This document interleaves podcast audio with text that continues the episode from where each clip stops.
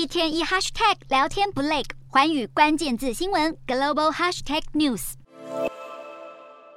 美股掉进熊市，二十九号又是一片杀声。道琼工业指数下挫四百五十八点，跌幅百分之一点五四。标普五百盘中则一度触及二零二零年十一月以来最低，中场重摔超过百分之二。科技股纳斯达克更惨，狂泻近百分之三，收在一万零七百三十七点五一点，卖压沉重。其一原因就是科技巨破苹果，被美银调降投资平等。美银评估当前消费市场不振，特别是欧洲经济逆风来袭，可能导导致 iPhone 十四销售循环出现疲态。即使有分析师看好高阶版 iPhone 十四 Pro，渴望助攻苹果今年净利突破千亿美元，但美银仍认为破机销售强不等于能抵消整体 iPhone 销售。减少造成的营收或获利下滑。与此同时，联准会官员继续发表鹰派言论。亚特兰大联准银行总裁波斯提克表态支持 Fed 在十一月会后第四次升息三码，十二月再升两码，同时呼吁联准会应该留心海海外经济跟地缘紧张。